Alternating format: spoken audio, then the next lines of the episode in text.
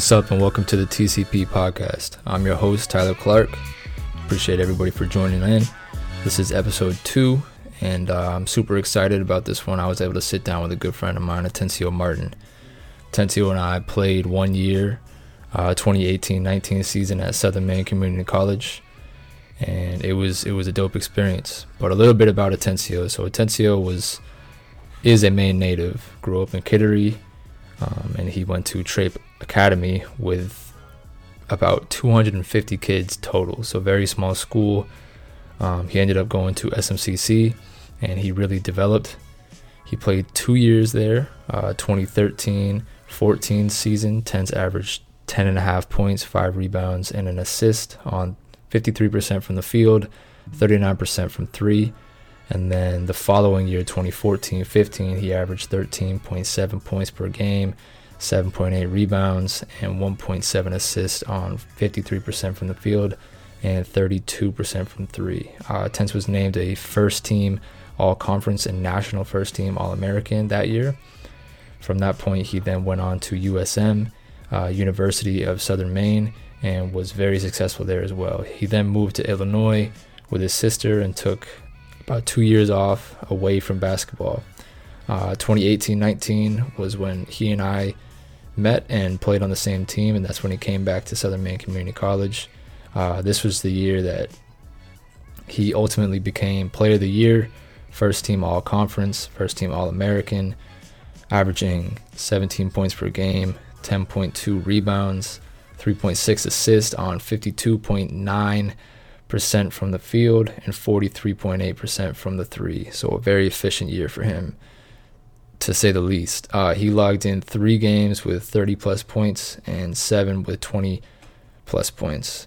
Uh, after that, Atencio was able to play overseas in Armenia, where again he was super successful, and um, that was kind of the theme of his of his basketball career. Wherever he went, he was able to find some success. Um, him and I talk about that, his journey from community college to to overseas professionally, and um, there's a lot of good gems in there, a lot of good nuggets. So I think you guys will really like it. I think you guys really really enjoy Atencio. He's a great guy, um, intellect, super smart dude, super grounded, down to earth. Um, good friend of mine. So I think you guys will really enjoy this, take a lot away from it. So let's get it.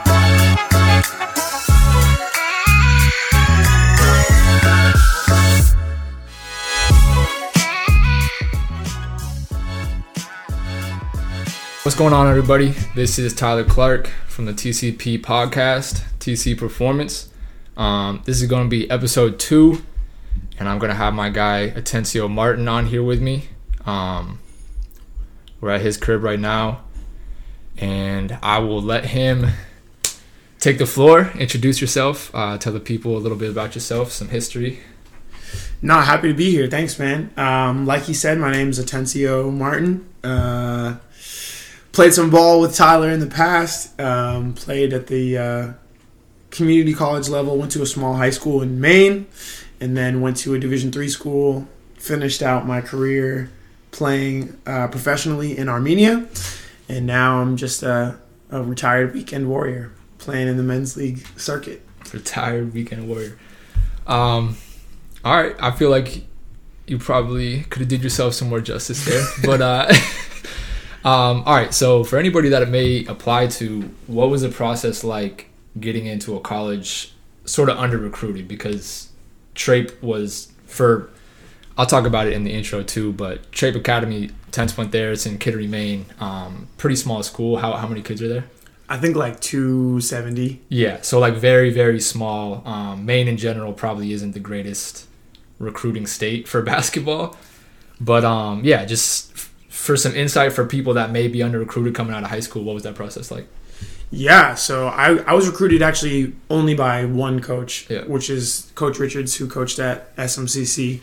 Um, it was tough. I, I didn't play AAU. Um, my high school coach wasn't really helpful in, like I'd say, promoting me to schools in the area. Um, so it was really hard coming from a small school. I had to go to a lot of like showcases in the summers. I went to a couple camps in Philly um, to try and just get college looks. But honestly, I wasn't a very developed player at the time, so I'm not surprised that I really wasn't recruited well. Um, looking back now, I realize I really didn't know how to play basketball.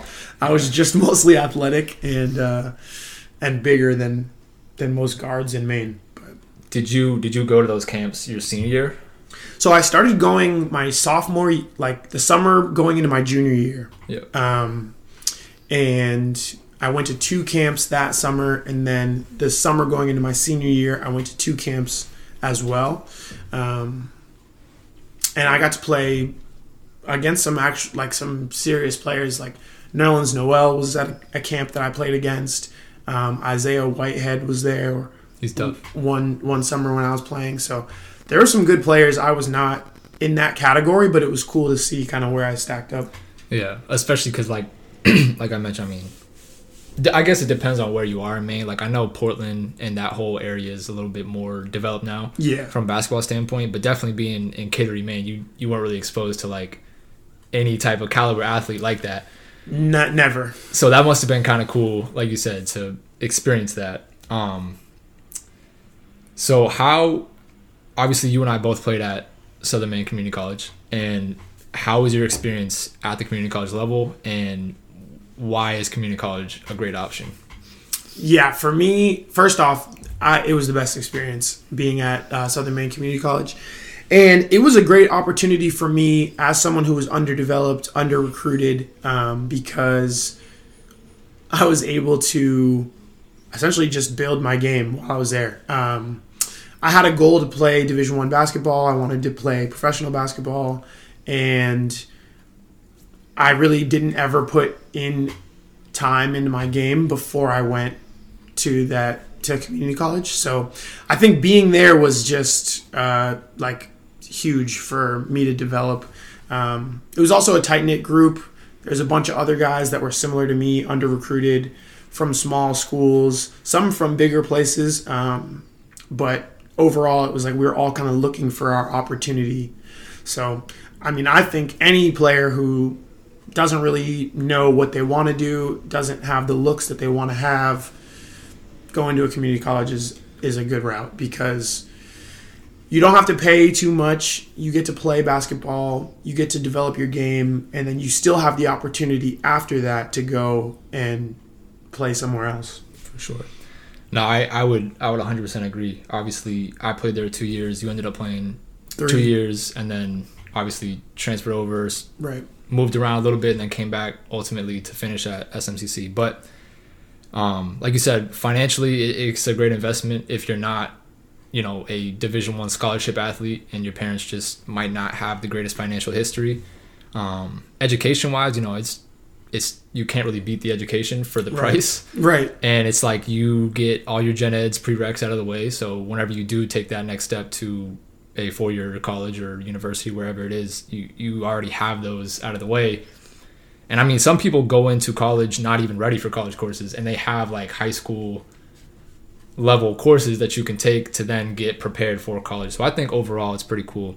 So you went to University of Southern Maine afterwards. Yeah. So what do you think, which is a Division three uh, university? So what do you think the biggest difference between a Division three and a community college level is basketball wise. You know, competition, physicality, the mental approach to things, coaching styles, like what conferences, all this stuff. Yeah, it was. I thought it was going to be very similar. It was very different. Um, Division three is a different beast. It's it's still NCAA, so uh, the way the team was run, that at first that was the biggest difference.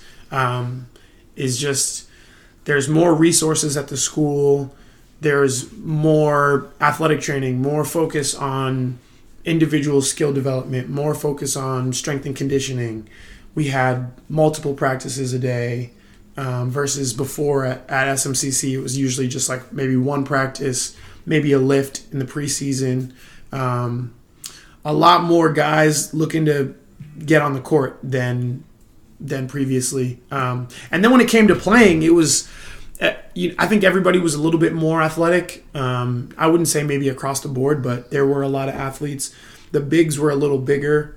Um, but I think the biggest difference that I saw when it came to playing was just the competition level was consistent throughout the season. Um, when I was at the community college, there would probably be I don't know what like five, four or five games a season where it's like yeah. this is a layup. It also depends on the year too, because yeah. I mean, like at a community college level, it's only two two years, right? But some people transfer in, you know, one year and they only play one year because whatever grades happen at a different school. So it's definitely, like you said, probably like four or five genuinely like good teams that you're gonna play in conference. Like you'll play out of conference games that are high quality competition, but yeah. that's probably my only negative about a community college level. Yeah. Sometimes there's teams that you blow out by 80 points, and it's like this kind of sucks. But right, and so at USM it was like even in the conference, like at the time UMass Boston was the worst team in our conference. Yeah. But when we played them, we were number two in the conference. We probably won by 15, you know, and it's like pretty close. Everybody can play. There's some times where we're playing teams at SMCC where it's like these dudes maybe you know, sat the bench in high school. So I think that was a big difference. Is like every night was a battle, um, and but the, but the play style was very similar. Honestly, same shot clock, same three point line, same ball. So a lot of sets, a lot of uh, you're playing against a lot of like zone defenses. Um, I think the coach at, at USM was a little more hands off when it came to playing. Um, he didn't go as deep into his bench. He didn't want to call a play every time down the court. And that might have been personnel as well. But uh, I felt like we were able to be a little bit more creative there. Um, I personally probably, I went from playing like, I don't know, maybe 26 to 28 minutes a game at SMCC to playing like 38, yeah. averaging like 38 minutes a game. So, um, how it was, was different. How was that adjustment? It was no, it was good. I felt like I was in shape, so it was fine, and I preferred it. Honestly, I didn't really want to come out. Yeah. But um, I think it, we kind of relied on it, so we maybe it maybe would have been better if we had some more guys where you know we wouldn't have to play 40 minutes every night. But uh, I enjoyed it. We we got to travel too. We went to uh, Arizona for New Year's um, and played a tournament there. We went to New York. We went to Philly. So we got to play a lot of cool games.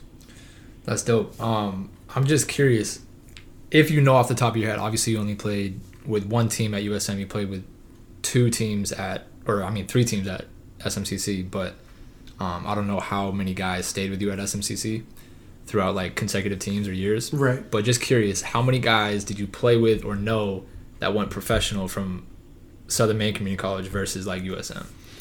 That's a good question. Including um, yourself, obviously including myself. It would be myself. I played with a guard named Jose Nuchantavong, who current killed that last name. currently plays. Uh, he played in Thailand for a, a, a, lot of years. Now he's playing in Armenia. Going to probably be going back to Thailand. Super successful. Um, another guy named Thomas Anerva. He played in Thailand as well. Um, Tahim Simon played professionally in Europe.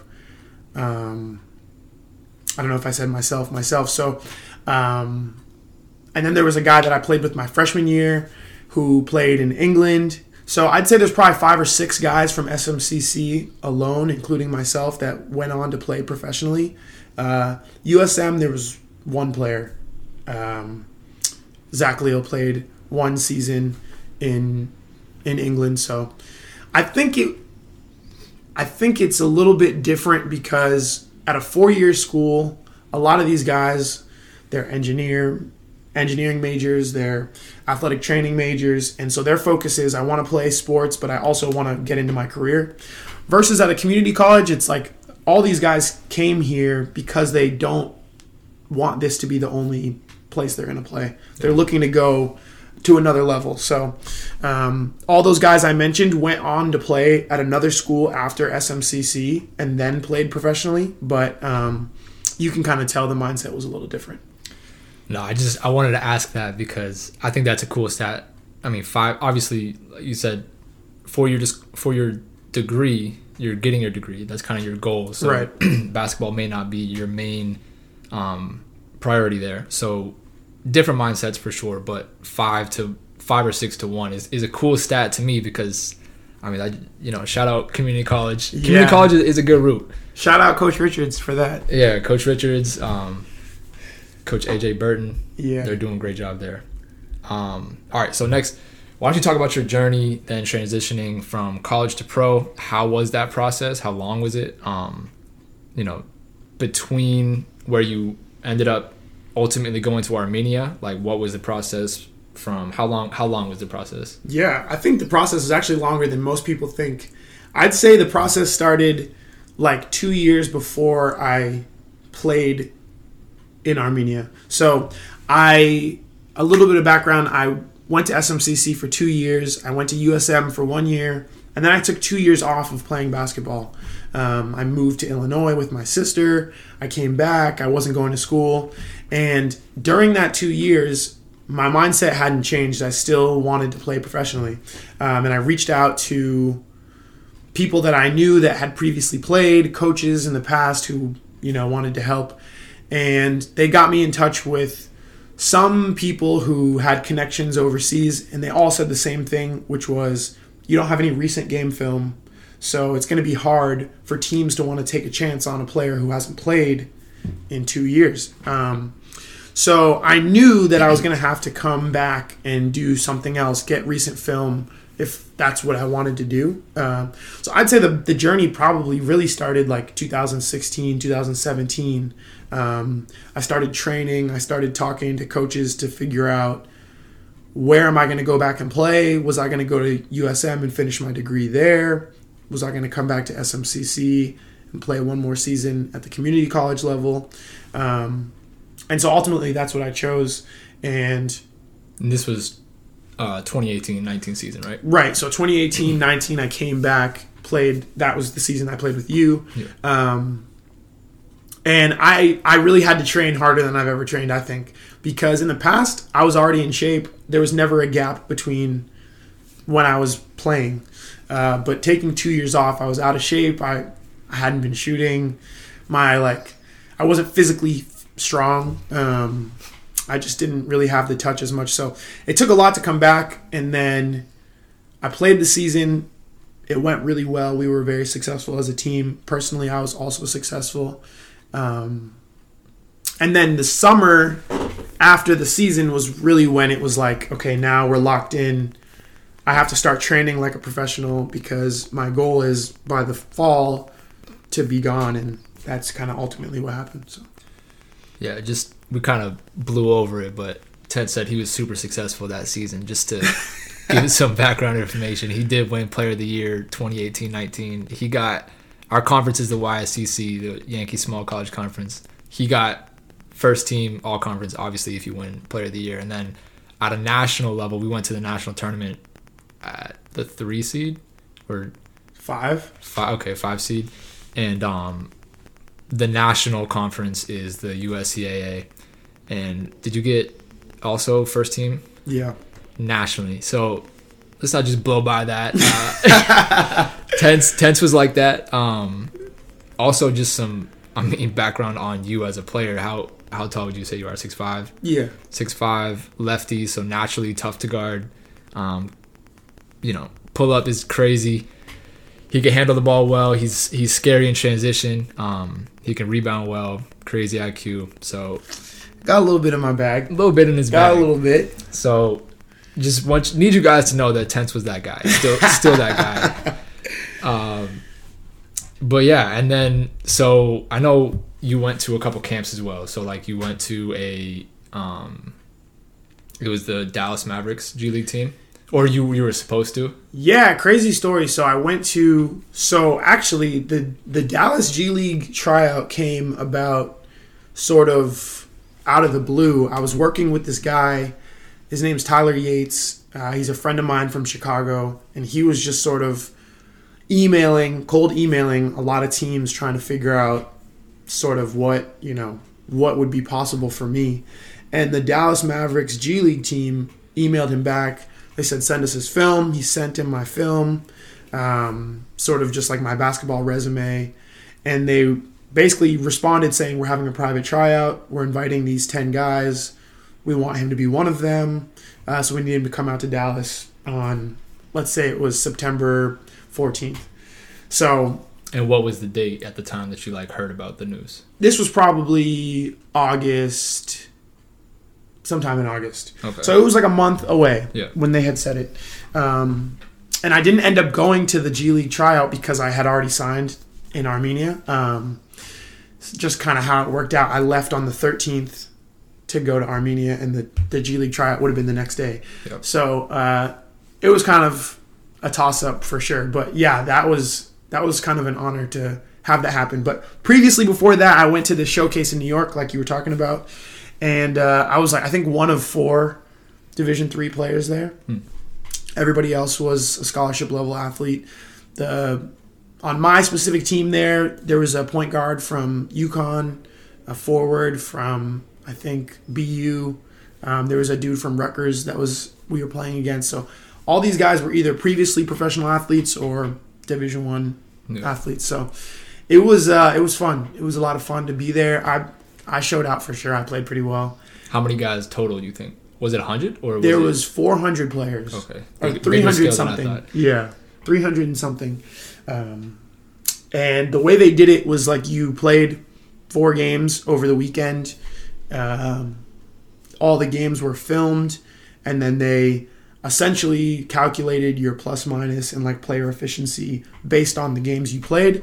And then at the end of it, they ranked right, everyone. Yeah. And then from there, teams could reach out to you um, to try and sign you, as well as the the showcase was put on by Eurobasket, so they themselves were choosing players to go on their European tour for like further opportunity for people to get signed. So when the rankings came out, I was number seven out of out of those 400. So it was kind of crazy. Uh, it was a crazy situation for sure, um, but it was great. No, that's that's so cool, man. I mean, from a community college to no for real though like to, to look at that journey from a community college really small school in maine to then being ranked seventh out of you know 300 plus guys that are yeah all division one talents on scholarship like that's that's pretty dope it was uh it was cool the the guy who was the point guard for UConn at the time was on my team and there was a division three guy that we were playing against and we were on the bench. Our team was up big. Yeah. And uh he turns to the bench and talks to all of us. And he's like yeah i hate when these division three players come to these things because like they're not getting any looks. And he didn't know you were right. He's saying that to me too. And i'm like yeah that's crazy. You know what i mean? Like they shouldn't even be out here like on the same court as us. Knowing obviously i'm i'm at the same level. But it was cool to hear that because i that was like kind of where i realized like nah. Yeah. I'm hooping and these dudes they think i'm on their level yeah. which i was so yeah i mean i think it's it's safe to say like w- like there's so many hoopers at every single level. Yeah. You know what I mean? It's just it's just a matter of exposure. Like if you got cameras around you, you got people around you to then post about it or talk about it, whatever it is. But it, in reality, if you if you roll the ball out and you're laced up, whoever it is around, like if you like you can hoop, you can hoop. And you just need one Good one game, day, yeah. one one game. That's you know? it. And then somebody will find you. So what do you think then? So obviously journey brought you to Armenia. Yeah. What do you think the biggest difference being at the professional level versus college, and how do you think your game transferred from that college level? Yeah, I think the first difference is off the court, which is everyone's getting paid. Hmm. So it adds a new element to basketball. Um, being in Armenia was great, but as a foreign import player, there's an expectation that you're immediately going to help the team win. And if you don't, then we're going to ship you off somewhere else. Um, so I think there was definitely added pressure to that. Um, eh, you know, this is a job now. There's guys on my team in Armenia. I'm coming in. I'm like a single guy. I'm what 24 at the time. Some of these dudes are 30 with kids, you know, and like they're not trying to give up the ball because they're trying to put food on the table. So it was definitely a, a, a transition to realize, oh yeah, like we're not playing around anymore. Like this is this is for real. But at the end of the day, basketball is basketball. So uh, you know, it was it was it wasn't that difficult for me. I'd say playing wise, the biggest transition is a little bit different of a game, shorter shot clock, um, different ball, different s- sort of style of, of play. Everything is initiated by a ball screen because you don't really have time to get into a set, you know. Um, you get over half court after eight seconds. Like you got 15 seconds now to to figure out yeah, what to do because you you'll you'll probably be in the back court for right. So it's a little different. Um, and and because of that, defensive schemes are way different. Um, how you guard ball ball screens. On offense, it's more reads uh, than than you know sets that you're calling. And so for me, I think I benefited from that because I, I was able to sort of find open space, be creative, take shots that I probably wouldn't normally take in a college game that's more structured.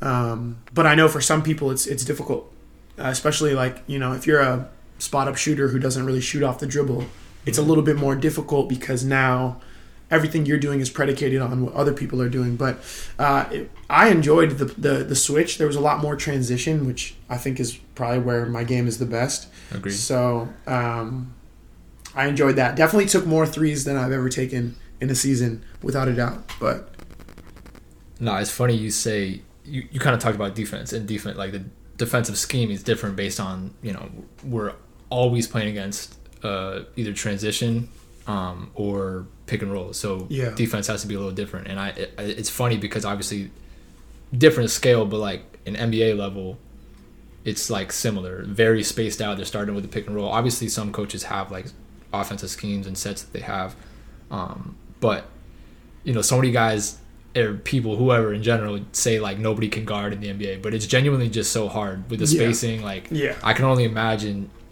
It's I'm sure it's similar to a degree at all professional levels. It is. The, the court is definitely spaced out. You're kind of left on an island, but I think the biggest difference too is in in college, in high school, when we're getting a ball screen, like let's say for example for you and I at SMCC, like we're gonna hedge the screen and recover. Yeah. Here they're probably not gonna do that because they're pulling you out so far. So the big's gonna stay back, and you're gonna basically ice the screen, force them to go the direction you know I mean, that you're trying to get them to go, and then play out of that. So because of that, it gives up a lot of, let's say maybe pull up threes from the ball handler, but we're not going to give up an easy pass to the middle because at that level they'll carve you up. So it was it was definitely an adjustment. Um, I'm sure we'll get into it later, but the it was also hard because nobody on my team spoke English, so uh, it's hard to learn a new offense, new defense new style of basketball without being able to communicate. But um, it was definitely, you know, it was definitely an experience. For sure, it kind of gets me right into my next question. Like, what was from a lifestyle standpoint? Like, what was your experience living in another country, playing for a different country?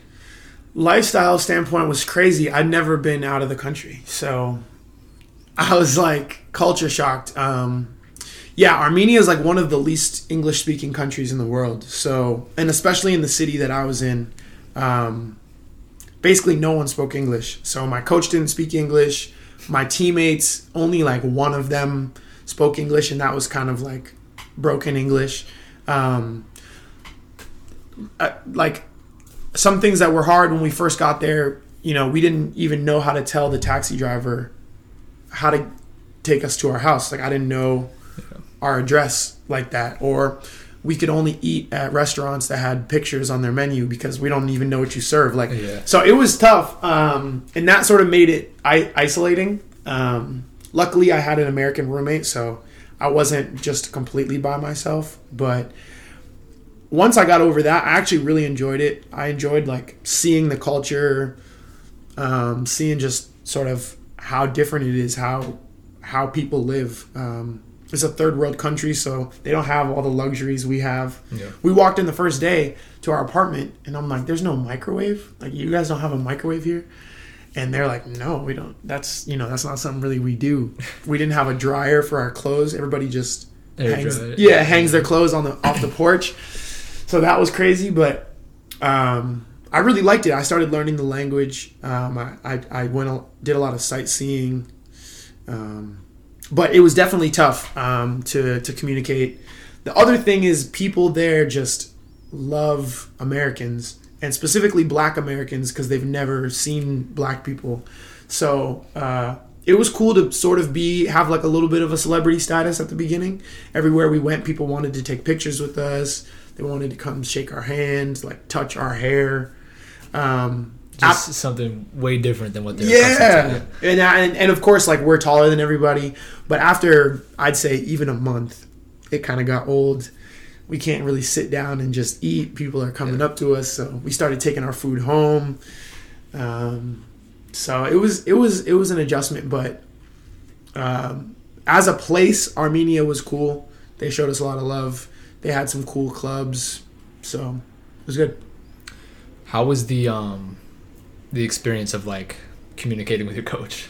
Man, it so did they they didn't have any sort of like translator or anything? So we were promised a translator. Yeah. And the translator was there I'd say maybe like 20% of the time. The rest of the time they relied on this one guy on our team who didn't really speak English well. Mm. So basically what we learned was we learned the numbers. Well, I learned the numbers 1 through 10 in Armenian. And uh, that way I could know if they're saying, like, we're going to be in a 2 3 zone, if we're going to, you know, I don't know. It, it helped to yeah. know those numbers at least. And then we learned left, the word for left, and the word for right. So at least we could call out screens. Yep. But other than that, in the timeout, it was basically like I would just stand there and wait. Yeah. I don't know if you, any of you guys have seen uh, Love and Basketball, but it's similar to the scene where they're in the locker room and she walks up to the girl and she's like, "All right, tell me what he said." And she's yeah. like, "He said give the ball to you." It was kind of like that. Like we just waited till the timeout was over, and then they would be like, "Okay, let's keep playing," and we'd go back out. But practice was more difficult than games for sure, because um, in the game we kind of knew what we needed to do. You just hoop, yeah. Yeah, but in practice it was you know we don't really even know the stretches, the drills, so.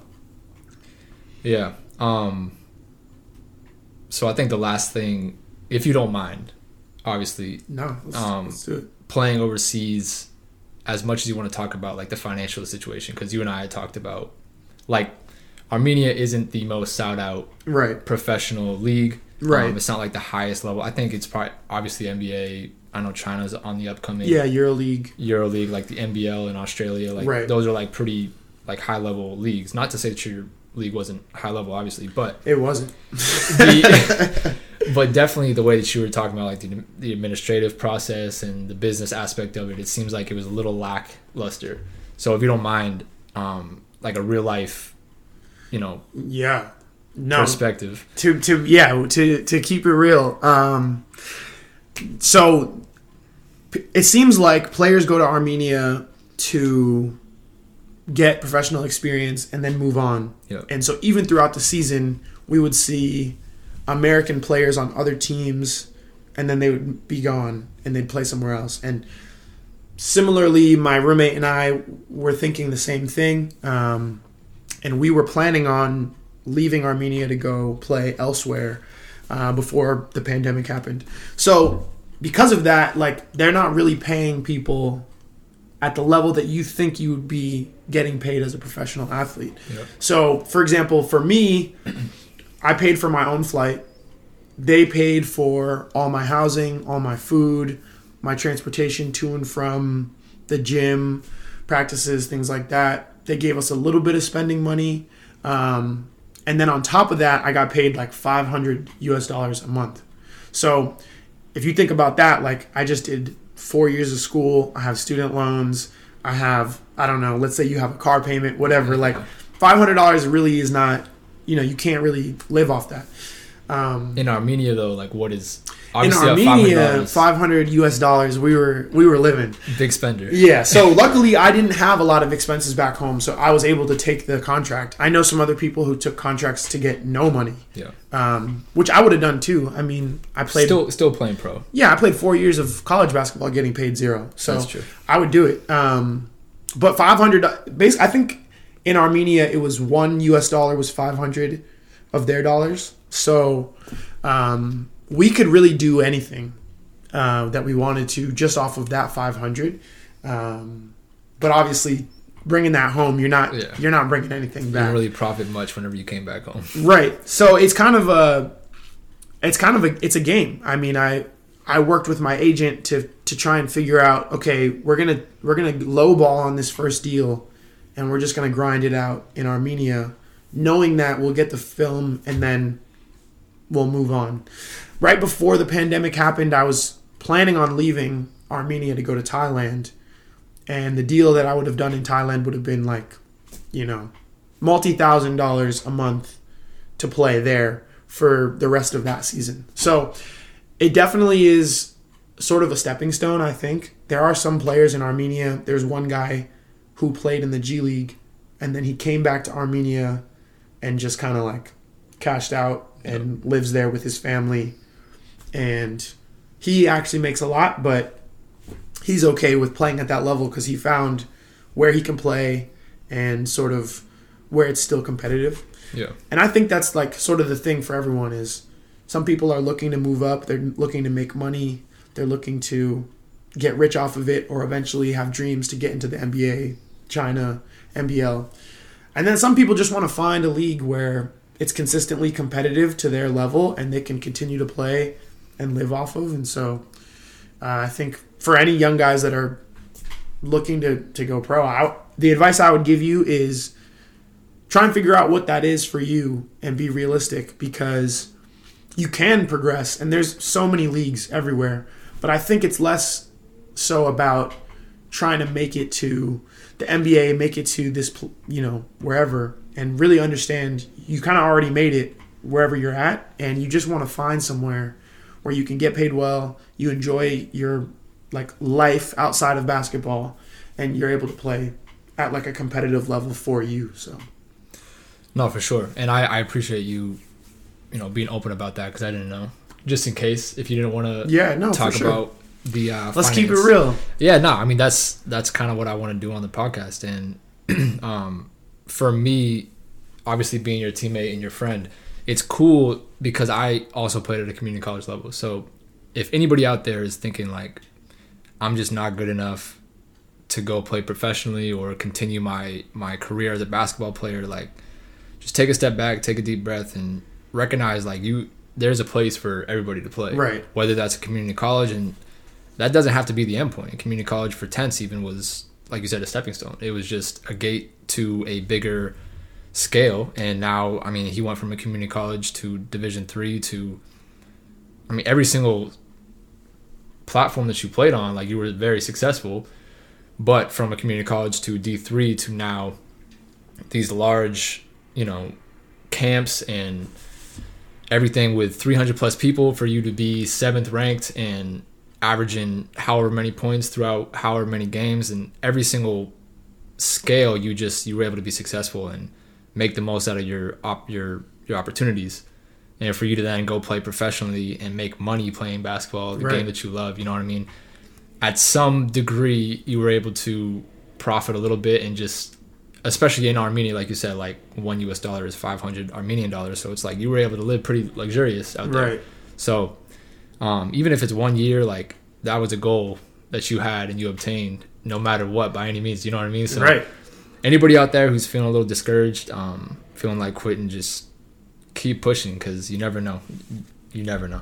Yeah, and also nobody makes it there without putting in the work. I mean, I know Absolutely. everybody probably says that, but there's some dudes that I know that played pro who like are not naturally talented. They only got there because they live in the gym. And for me, I have a lot of like natural ability for sure, but if if I thought from my senior year I'll just be good enough eventually, it probably wouldn't have happened, you know. So it really did take a lot of work, and I think for anybody else that's trying to do that, like it's there. Put in the work. Like I know dudes that were at that showcase with me that were 30, 28. I was 24. Now I'm 26. Like it doesn't really matter if if you're past your prime, if you're if you feel like you're too old, whatever, like you can always just work. Like at the end of the day, if you can hoop, then somebody will find you. So oh, yeah. you just gotta grind. And it, yeah, it's really just about putting your mind to it because you can really accomplish anything you want. Um, but with that being said, you said putting in work. So obviously this podcast is very focused on you know performance in basketball specifically. But I'm I'm curious. While in Armenia, um, was there an emphasis, if any, on strength and conditioning, sports performance, were there skills trainers there? Was there a guy dedicated on the team to all that stuff, or was it just the coach? Like, what what was that kind of uh, process like in Armenia? Let me let me get closer to the mic so you don't get this twisted. There was none, zero. They didn't even have a resistance band. Nah, uh, in Armenia there was absolutely no strength and conditioning. Um, there was no emphasis really on taking care of your body outside of basketball. There was no uh, conversations or you know drills, activities, anything that put emphasis on getting stronger, getting faster, getting your core right. Uh, you know, making sure what you're putting inside your body is going to help you. It was none of that. Um, part of that is I was on a team that didn't have a lot of resources. Yeah. Dif- you know, different from college where every school kind of has similar type of resources. Here, it's like somebody owns this team, yeah. and so we're the, the the the poor team, you know, that doesn't really have all the stuff. Other teams, you know, they got like four athletic trainers and and strength and conditioning coaches and all that. So in Armenia, there was none of that, and um, it was kind of like do it on your own. So if uh, you knew anything about yeah, exactly. if you know anything, um, and so for for me and my roommate, that meant a lot of just like traditional lifting in the gym.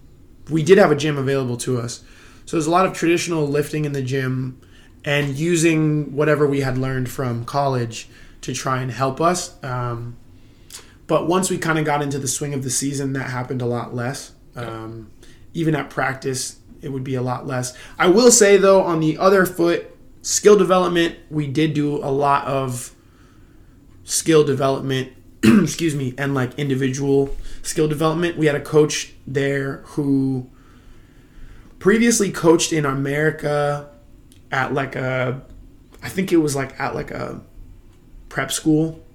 Um, and he spoke a little bit of English, so he was with us usually when we practiced. He actually coached the youth team of our club. Um, so when when he would come, we would do individual work, uh, working on specific you know elements of the game. So I was actually very impressed with that. But in terms of the strength and conditioning, there was none for sure. Yeah, and I mean that's a problem. obviously, obviously, like you are a product of your owner in that situation, but um, yeah, that's wild that there's like not even talks about like, hey, like let's go get some broccoli and you. No. Eat something green.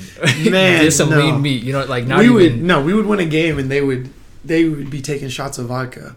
Yeah, I mean, and obviously that has a lot to do. Yeah, there's like cultural differences. yeah, that's very differently, like very different culturally, but it's uh it's interesting to look at. And I mean, I guess just for sake of you know argument and conversation, was that much different? Because I know obviously like our experience at SM, um, Coach Sean was there, so he would do a little bit more CrossFit based stuff, Tabata right. stuff, um, which you know is is cool. It's still some sort of stimulus there for you guys, absolutely for us. And um, what was what was the uh, the process like at USM? Like, did you guys have strength and conditioning coach there? Obviously, ATs and yeah, at USM we did. We had a strength and conditioning coach. Um, basically, what they do is they at the time they had I think it was two strength and conditioning coaches that worked with like all the sports. Yeah.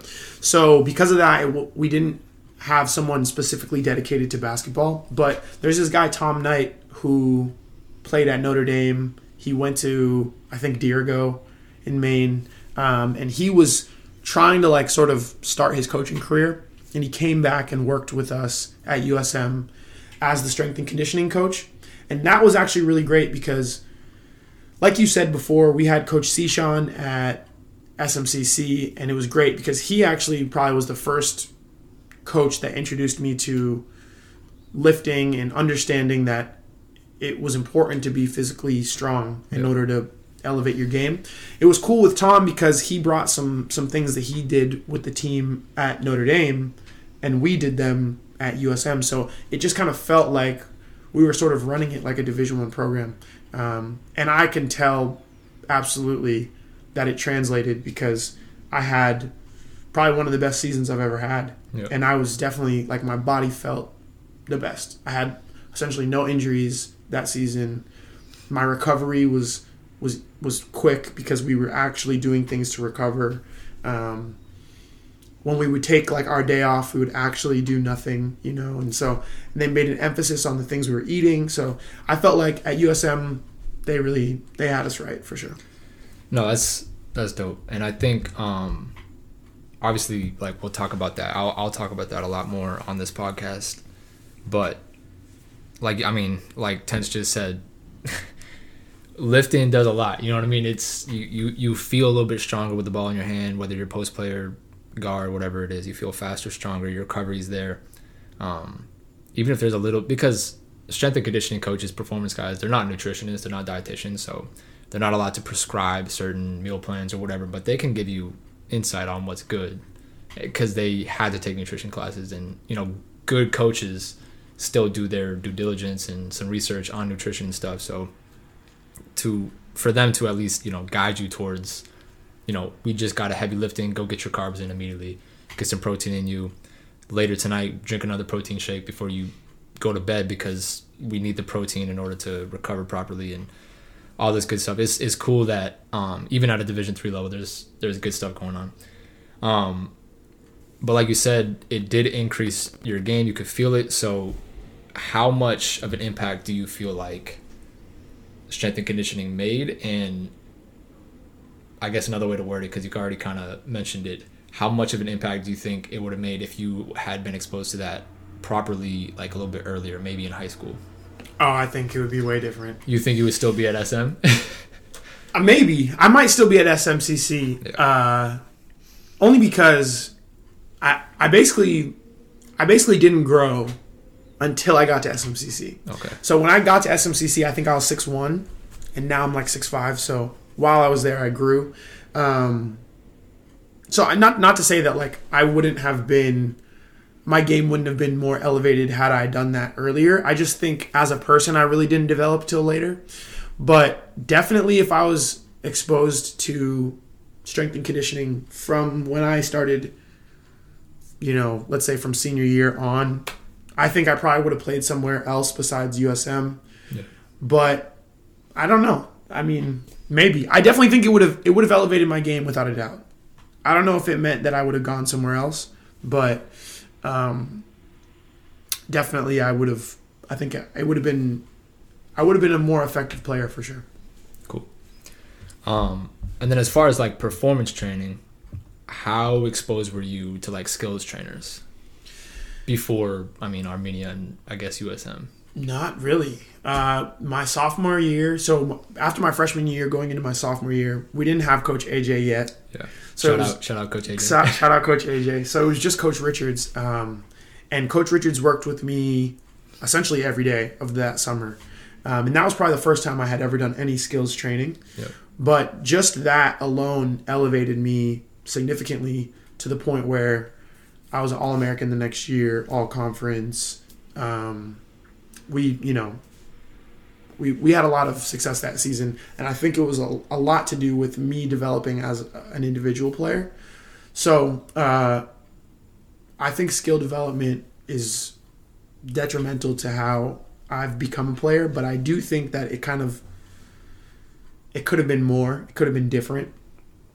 I'm a little bit biased now because you've been giving me resources. I've been watching a lot of a lot of you know information, listening to different things about the different types of training, skills training, and I can just sort of see how the way that I was taught to gain skill is different than how I probably would do it now. Um, but that's not to say that you know, it wasn't. It, it still helped me. I yeah. think it could have been a little bit more helpful for sure. Nah, just to give some background, like I said earlier, like I'll get into all this kind of stuff on other episodes in the podcast. But um, Coach Richards is um, a, a, very traditional dude, so absolutely nothing wrong with that. Time and place for everything. Um, everybody has their own way of doing things, but um, for for more novice athletes, your traditional block practice definitely has um, benefits. And any kind of training, any kind of stimulus that you do for like a novice athlete, brand new athlete. Not saying that you were a brand new athlete, but you were someone who wasn't really exposed to. Yeah, I was novice at that point, maybe. So like, yeah. just any sort of stimulus, like any sort of skill development type training, is going to help. So that's dope, and I think, like you said, you mentioned you're kind of getting being exposed to like different types of training. So like blocked versus versus random Coach Richards does more blocked, where it's like I'm just gonna rep out one move constantly. Absolutely. I'm gonna sit five spot shooting. We're gonna get ten shots at five spots on the key, which has its time and place. It's it's it's good. It obviously helped you. Um, but a question I have for you is, what kind of training do you think you wish had more? You wish you had more access to, blocked or random? And to give some background on random practice, it's kind of the opposite of blocked. So it's like you're going to not get the same shot every time, but it's going to be. So say you're you're you're working on a one a one dribble pull up. So you're getting that shot every single time, but the dribble is going to be different. The spacing, the pace, it's going to be different every single time. So you're going to get reps without repping out the same exact move every single time. Right. Which one do you think you or which one do you wish you had more access to? Uh, yeah, as a, I think because of the style of play that I play, I wish that I had more random skills training. Um, if if my game was a not to say that it would matter what type of player you are, but I think if I was a catch and shoot player, if I just shot threes, maybe I just want to put up shots all the time regardless. I definitely want to put myself in a situation that's game like, but because that's not how I play, it's it's almost more important for me to be good at decision making. Yeah. Um, and I think it's hard to learn how to do decision making when I'm dribbling at a chair and crossing over and then, you know, taking a shot. So I definitely think if I had more of the random skill development where I'm I'm put in a situation where there's a problem and I have to find the solution every time, I think that would just make me a better player overall. So yeah, I wish I was exposed to that as early as possible for sure. Yeah, and I mean a lot of a lot of the research and literature that I read for sure definitely kind of um, exposes the benefits of that and like the transferability of random practice to live games because it is so similar to a live game. You're getting like you said, you have to, you're presented a problem, you have to solve that problem, and that's just like a real game. Whether that's audio cues or you know, if I'm getting in front of you, you have to react off of me as a player. Um, but you know, time and place for everything. Block practice works in certain situations, and it's better for maybe like a very light day. Right. You just need to increase some confidence, and um, I'll get into that on a later date. But it's interesting that just intuitively you feel like you need, or you you wish that you had some more random practice because maybe that would have been a little bit better, um, without any sort of you know prior knowledge to right actual skill acquisition and development. Which I know you said you've been diving into it, which is dope. Yeah, just recently though. So yeah, it's a new journey. But to kind of get into my my last question for you, placebo is real. So whatever sure. you feel like is working is is gonna work, and it's gonna 100%. do a lot of justice for you. But um, placebo has to do with you know your mental and um, how much of your game and the reason you were so success, successful as a player do you you know, kind of credit to your confidence because you're a very confident individual. And um, what's I'll, I'll have you answer that first. Like, how much do you credit to your confidence? Yeah, I mean, I I credit a lot of it to my confidence, and it's I didn't think of myself as a confident player all the time. Yep. I think there is a switch that turned where like I got that dog in me. Like, all right, I'm not gonna lose. Um, but I think a lot of it is confidence. I know a lot of players that actually are very skilled, like have the skill, but they're just not confident when they get on the court. Like I think there's a big difference between players in practice or in pickup and then players when the lights are on. And some people thrive in that environment. And I don't know if it's just the love of the game or if it's confidence or what, but I definitely think myself being confident has brought me further than I probably would have if I wasn't. Yeah. There's there's like a there's a concept about like irrational confidence in sports and just athletes being like irrationally confident. And we have like I'll name drop Matt Kenna is our friend. You know what I mean? Yeah. I feel like he's one of those dudes who's like irrationally confident. Doesn't even like he could go up against LeBron, and I feel like you're the same dude. You know what I mean? Like yeah, just like irrationally like I'm about to beat him eleven to zero. Like, and that shit goes a long way though. Yeah. Because if you're able to like really mentally feel like yo, I'm I'm about to kill this guy in ones, you're at least like even if you don't get there, like if you score seven points on LeBron James, like for sure, no, you're, I, you're, you're succeeding in that situation. So. I think every NBA player, not every one of them, but a lot of them, like they have that confidence. Absolutely, I think I've probably never. I think I I could I could think I could confidently say, playing at the community college level, at the Division three level, and at the professional level, I could confidently say I've never gone into a game thinking I was going to lose ever. Oh yeah. And I remember this dude asked me one time. I was working at Under Armour. He was like, "Oh, if you and Steph Curry played a game to 11, yeah, who like what do you think the score would be?" Is what he said. And I was like, "Who gets the ball first? And he was like, "You get the ball first. And I was like, "All right, it'll probably be 11 to 0. Like I'm going to win yeah. every time." And obviously, I mean, shout out Steph Curry. Like that dude is is the goat, but I definitely think confidence is is a big deal. I've probably missed, I don't know, maybe like between twelve and fifteen game winners yeah. in my over my career. Um, but I'll take it again. You'll shoot it again. I'll take it yeah. again for sure because I made some. But also, I just want to be the guy taking the shot. So I think confidence is huge. Um, sometimes it's hard to get. I would say for anybody like you know struggling with confidence, the thing I always say is like hitting shots always always changes it. Like yeah. if you can hit a shot, your confidence goes up. If you have confidence issues, like a lot of that is probably just score the ball and then yeah. you'll feel confident. But sometimes it's just some block that you got to pat like get past to realize I'm really that dude and I'm about to show it right now. But not for sure. And you kind of just answer like the continuation of that question, but um, if you have maybe like two other pieces of advice for someone struggling with confidence on the court and um you know i consider you like for sure an intellect. And i know you consider yourself an intellect. So i view it as like if you're not confident on the basketball court there might be something going on in your regular day life. Right. So like if you're just an insecure person and nothing wrong with that man. Everybody is insecure at some point. Everybody's got shit going on. But maybe what are some things that you can do that maybe you've dealt with or you've experienced um, from like a lifestyle standpoint that definitely like helped going into confidence onto the court yeah that's a really good question because i know it is something that a lot of people struggle with. I think it's it's tough. Sometimes you really can't get past it. I agree. It's a lot of times maybe something that's off the court um, i think you just have to focus on one thing.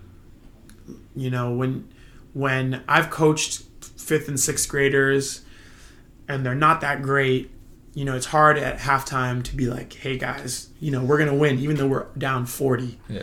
You know? But what you can focus on is, all right, on these next possessions, we're going to make five passes before we shoot, you know? Yeah. And now they get a little bit of a win. They're like, okay, we, we did that. We made five passes and then we scored. And now we're going to do it again.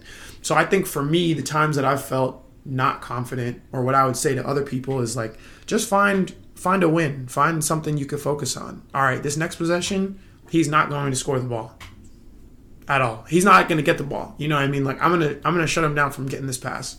Boom, I did that. Maybe I didn't do what I wanted to do in the game. I didn't score 25 points, but I found a small win along the way that was able to help me elevate my confidence.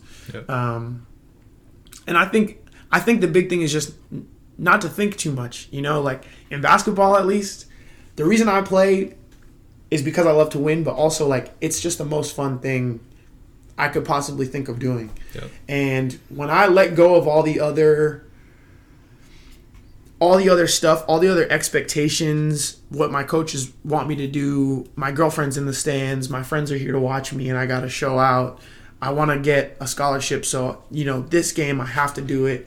You know, we're down and and everybody's looking at me to score like all that shit like just leave it and just focus on enjoying the game because yeah. once you do that, like win or lose, it, it you, you're enjoying it. If you watch like the best players in the world play, the reason they're not rattled when it's like three seconds left and the other team just hit a dagger is because they're like, this is the most fun time I Hell could yeah. be in. You know, like I'd rather be there than up 50 and I'm on the bench watching the the subs play. You know what I mean? Like, so I think in those scenarios, it's like if you could just focus on loving this, then you might find some, you know, some some confidence there.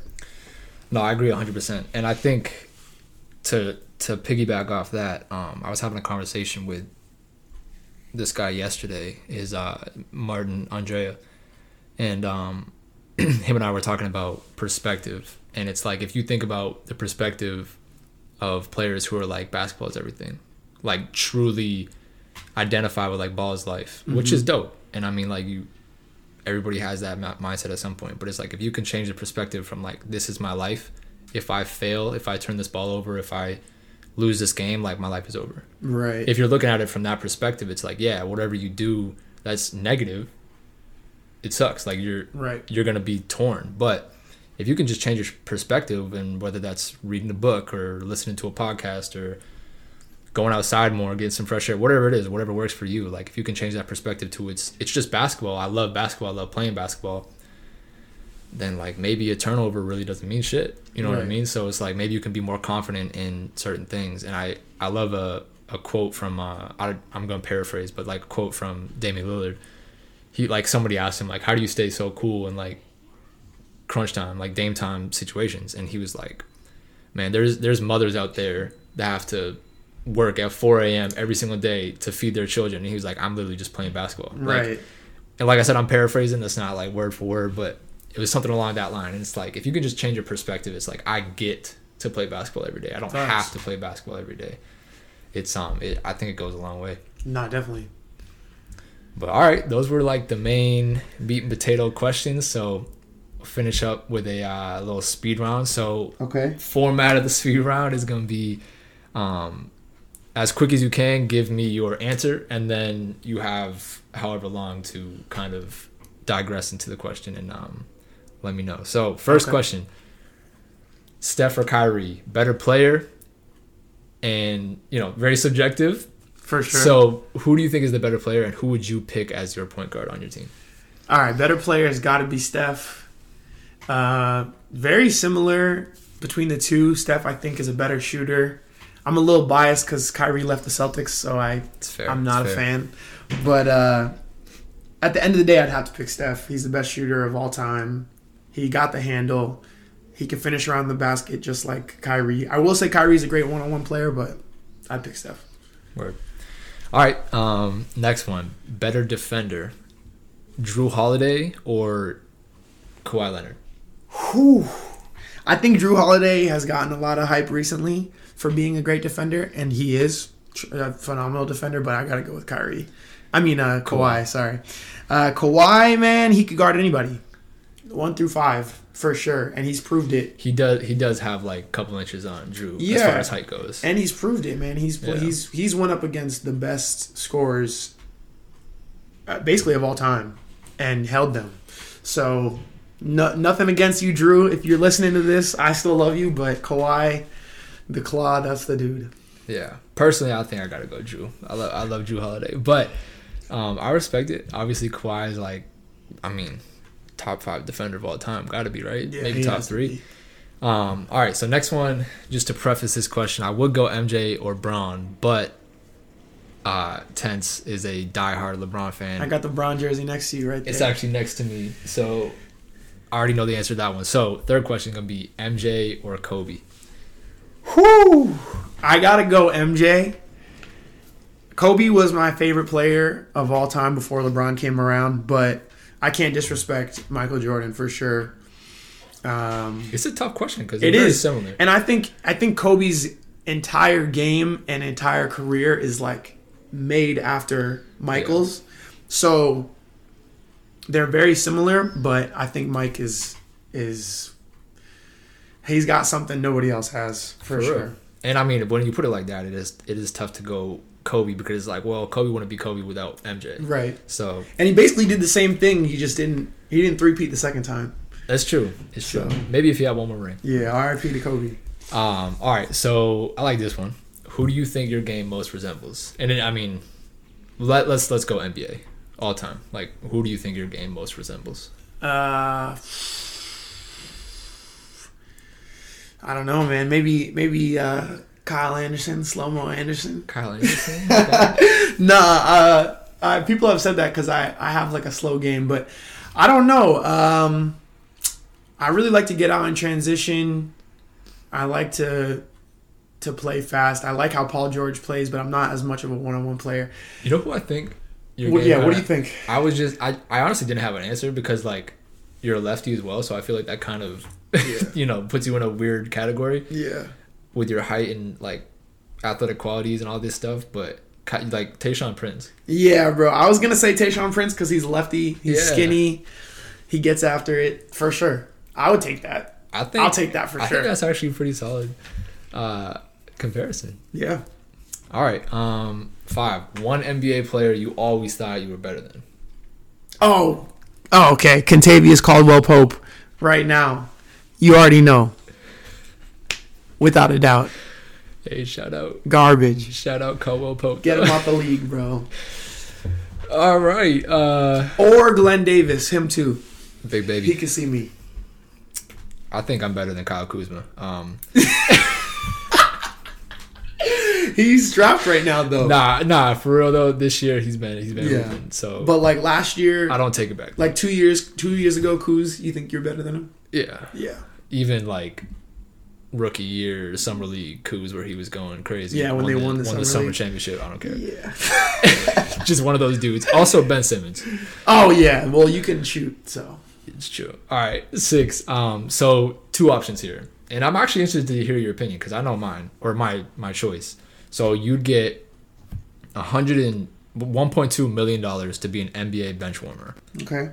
Or you'd get eight hundred and fifty thousand dollars for being an overseas player, averaging twenty eight points per game. And bench warmer, I mean, obviously you're a bench warmer, so maybe if you get in, you average like two a game. I'm not really getting in the game, right? really not getting in the game. Yeah, I'll I'll choose the 850 and be a star. I don't really care too much about the money. Eight hundred and fifty thousand dollars is so much money, bro. And I feel like it's not a big enough difference. It's so much money. But like one point two mil, eight hundred fifty thousand, like it's not that much of a difference. So. And and the other thing too is, just from seeing it in Armenia, I was in um, Russia for a second and like just hearing from other players from other places overseas like you are really your city's hero when you play at a team like that. If i'm getting paid 850 i'm at a big i'm in a big market. Probably like the nbl something like right. that, yeah. I'm i'm that guy so it's essentially like you're an all-star in the nba yeah. in that country in that region i'm 1000% picking that I that was that was gonna be my choice as well, yeah. and it's like you and I have had a conversation about like money too. So it's like eight hundred fifty thousand dollars a lot. Like I'm I'm I've never seen. I probably won't see that. I'm never working again. You know what I mean? So it's like it's like I legitimately I probably live off of like twelve thousand a year right now. Right. You know what I mean? So it's like it's like eight hundred fifty. Not for long. Not for long. Not for long. But like right now. Yeah, I'd have to. Some people yeah. they've done it before where they'll be like, "Would you rather be like the bench warmer on the winning team. Yeah, yeah, yeah. Like on the Warriors, let's say, or like the best player on like a team, team, that always loses. Yeah. And that's kind of a toss up. But I think I'd rather as a competitor, I'd rather hoop. Play. Yeah. And I I want to win, but I don't want to get carried, so Nah. Nah, I, I gotta Not I if the alternative is still to play. Nah, I, I gotta agree with you with that one. Yeah. Alright, so this one I like this one too. Including yourself. Yep what other five players all time and they're in their primes are you picking to be on your squad to win the NBA Finals? So you get four as your starting lineup. You're in the starting lineup, and then you get one for your sixth man. Okay, first I'll pick LeBron. Okay. Oh wait, all time. All time. Or currently playing. All time. All and, time. And they're all in their prime. So this is all time prime LeBron. All right, bet. Whoever. I'm taking Bron as my point guard. Okay. Are you the two? I'll play the two because I'm small. Uh, Six five. I'll take. I'll take Kobe as my three. And I'm. I apologize for what's about to happen. I'll, actually, you know what? I'll take MJ as my three. I'll take KD at the four. I'll take Shaq at the five, and Kobe can come off the bench, and he can get me at the, like the four minute mark. I'm not upset with that. Yeah. But it is kind of suspect that you you said Steph was the best point guard and not even on the list. Yeah, well, that's because I gotta put I gotta fit my boy Bron. If I wasn't on the team, Steph would be on that team. That's fair though. That's fair. Yeah. And I mean, it's it's cool. You got basically the three goats supposedly yeah. in Kobe, MJ. What what would you, what would be yours? I wasn't prepared, but all right, I I, I would have to be the point guard because I'm short, right? So I'm point guard. I think I gotta go. I gotta go Kobe at my two. I gotta go Bron at my three. I think I gotta go KD at my four as well. Shaq as my five. Who was your five? Shaq. Shaq as well. All right, so me, Kobe, Bron, Durant, Shaq coming off the bench. Steph, come get me. Damn, Mike. He said I don't even care about you.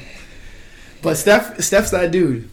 I almost picked Clay because and he he would hit on anybody. That's true, and like MJ, like I just MJ just wasn't my era, so it's like yeah, I'm it's not. Hard. It's not even me saying like, oh, right. MJ isn't as good. I just grew up more so with Kobe. Yeah, I'd rather I'd rather play with the players I like. So that's just more bias, not even going based on like necessarily who's like the best of the best because that conversation is there all the time. Yeah. You know what I mean? So yeah. it's like it's tough. It's just very subjective. It's hard. It's very based on your age, era, all this stuff. So I'm surprised you didn't pick Kuz. Never. Uh, all right. So last one I got for you is you know end of the year or new year just came around 2022 yep. what is what, what is your biggest goal for 2022 and this isn't really a speed round question. Yeah, take, take biggest, as much time as you want. Biggest goal. I, you know what's crazy? I'm not like I've never been the type that has like resolutions every year. Yeah. but one thing I have been thinking about is I want to read more this year. Um, but I want to read more, not for fiction. You know, like yeah, I want to yeah. read more to like essentially just build my knowledge um, in in whatever area that is I have a new sales job. I want to start reading a lot of you know things on the next position I'm trying to get. Oh yeah. I'm trying to start doing more coaching things with you, more skill acquisition things. So I want to read more about the the literature on on the actual psychology of of skill acquisition of random skill training. Um, I want to read more about COVID nineteen and like you know what's going on. Like I just want to be able to build my knowledge more, and I think in a world right now where I just go from screen to screen, uh, I really want to just take time out to like read, educate myself, and like have that be something that I personally think of as um, like a priority. Yeah, like a priority, exactly, and not just like let me do this because this is school or this is this, but this is what's in right now. Yeah, and like some of you guys might not know this, but Tyler does a lot of reading for that exact purpose, and that's something I definitely admire. So I definitely want to steal that from you and kind of add that to something that I do. Well, I appreciate that, man, and I think it's a great goal. I think um, you know, it was it was in there real quick, but you said you know train with TC Performance and uh, Tyler Clark. So who knows? Maybe he'll be on some uh, some videos. I'll be back. Might uh, be building a franchise here with with with Atencio Martin. Who knows? But um, dope goal. I think reading is super important, and um, for those who don't like to read physical books, him and I are both big audio guys, yeah. big audio book guys. So um, you know, listen to an audio book, listen to a podcast like the TCP per. Uh, TCP podcast. Great, great listens. Yeah. Um, but yeah, man, I think that's dope, and I think you really can't go wrong with reading more because vocabulary goes up, brain capacity goes up, like right. whatever it is. Um, I think I feel like a little bit more grounded too whenever I read. Like, like you said, get away from a screen, feel like a human being. You know what I mean? Like, not just virtual all the time. So, I like it. Um, Tense, I appreciate you coming on, man, and uh, we'll have to see what the the audience says. Maybe we'll get you back on for another one at a later date. That would be awesome, man. Thanks for having me. It's been great. I'll definitely be listening, keeping up with everything that you're putting out. I appreciate it. Appreciate it. And I appreciate everybody for listening. Uh, make sure to tune in to more podcasts coming up, uh, videos coming out, um, Instagram post, that's probably where I'm I'm most at right now is Instagram. I'm getting on TikTok a little bit. Follow me on Instagram at TC period performance underscore. Um, and yeah, appreciate you guys for listening. Peace.